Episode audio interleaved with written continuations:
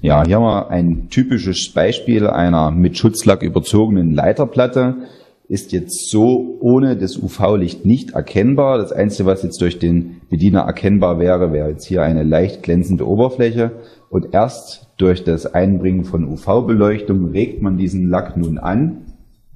Und durch diese Anregung wird nun im Bereich des sichtbaren Spektrums Licht reflektiert bzw. Licht ausgesendet und somit ist man nun auch möglich, mit diesem TOM-Inline-System hier auf korrekten Schutzlack zu testen.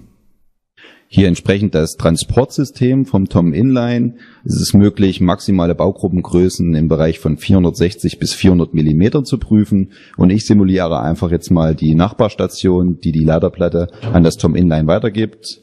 Leiterplatte fährt somit ein, wird entsprechend durch eine Klemmung kontaktiert und nun beginnt der optische Test mittels Tomline Software.